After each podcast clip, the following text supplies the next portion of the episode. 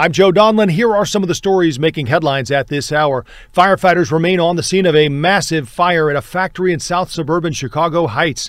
The fire started at a manufacturing facility just after seven this morning. Firefighters from several local departments were brought in to get the sprawling fire under control. No word just yet on what caused that fire. Chicago is stepping up to help after two massive earthquakes devastated Turkey and Syria. A seven point eight magnitude quake struck this morning, followed by a seven point five magnitude aftershock hours later. Officials say more than three thousand people have been killed, and that number is expected to rise as rescue crews dig through the rubble of the collapsed buildings.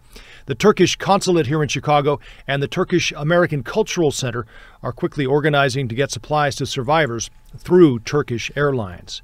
Volunteers at PAWS Chicago are welcoming more than thirty dogs and puppies from Texas. Many of the animals were inside a shelter near Houston when a tornado ripped the roof off.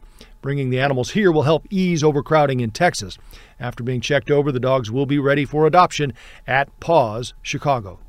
Turning to the weather, mild tonight with showers passing through overnight. We'll see some sun and clouds tomorrow with a high of forty-one. Join us on C B S two and C B S Chicago dot com for news updates around the clock. I'm Joe Donlan.